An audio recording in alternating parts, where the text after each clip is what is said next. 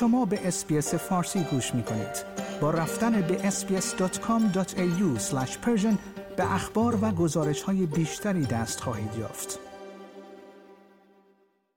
پروفسور پول کلی عالی رتبه ترین مقام پزشکی در استرالیا به دولت این کشور گفته است که نیازی به اعمال محدودیت برای مسافران چینی نمی بیند اما همچنان وضعیت را زیر نظر دارد. پروفسور پول کلی عالی رتبه ترین مقام پزشکی در استرالیا می‌گوید این کشور نیازی به اعمال پیش نیازهای مسافرتی بیشتر برای افرادی که از چین وارد استرالیا می‌شوند ندارد زیرا نرخ واکسیناسیون در استرالیا بالاست و سیستم های نظارتی محلی قوی عمل می کنند.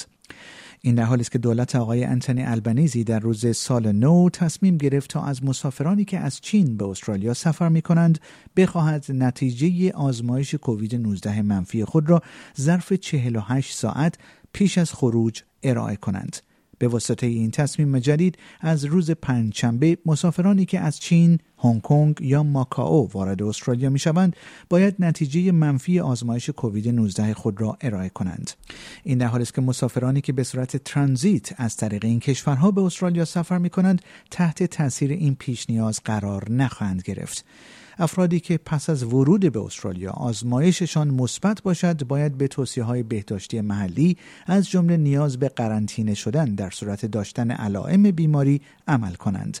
اعلام این خبر توسط دولت آقای البنزی در حال صورت می‌گیرد که پروفسور پول کلی در نامه‌ای به وزیر بهداشت مورخ 31 دسامبر گفت که هر گونه اقدام اضافی در مورد مسافران چینی با رویکرد ملی فعلی برای مدیریت کووید 19 ناسازگار و نامتناسب با خطر خواهد بود.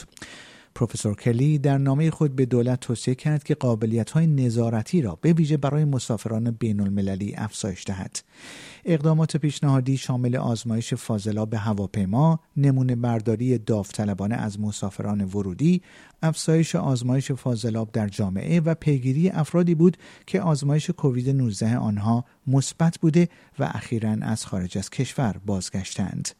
در همین حال مارک باتلر وزیر بهداشت نیز گفته در حالی که هیچ مدرکی دال بر تهدید قریب الوقوع برای استرالیا وجود ندارد او این تصمیم را از روی احتیاط فراوان گرفته است. وزیر بهداشت استرالیا در گفتگو با ایستگاه رادیویی ادلید AA5 گفت کشورهای دیگر ابراز نگرانی کردند که ما اطلاعاتی در مورد موج به سرعت در حال تکامل کووید در بزرگترین کشور روی کره زمین نداریم.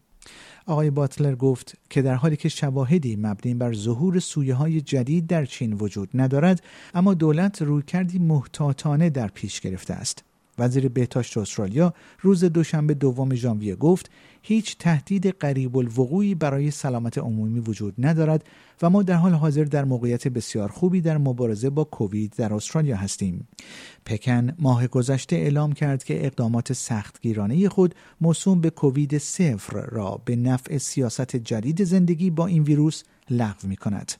از آن زمان و پس از بسته شدن مرزها به مدت سه سال در میان رژیم سختگیرانه قرنطینه ها و آزمایش های بیامان موجی از عفونت ها در سراسر چین فوران کرد در همین حال پروفسور پول کلی در توصیه های خود همچنین اذعان کرد که کارشناسان در چین سه موج زمستانی انتقال کووید را پیش بینی می کنند که انتظار می رود رویداد کنونی تا اواسط ژانویه ادامه داشته باشد و به دنبال آن دو موج در اواخر ژانویه و اواخر فوریه تا اوایل ماه مارچ رخ دهد. آیا می خواهید به مطالب بیشتری مانند این گزارش گوش کنید؟ به ما از طریق اپل پادکست، Google Podcast، Spotify یا هر جای دیگری که پادکست های خود را از آن می گیرید گوش کنید.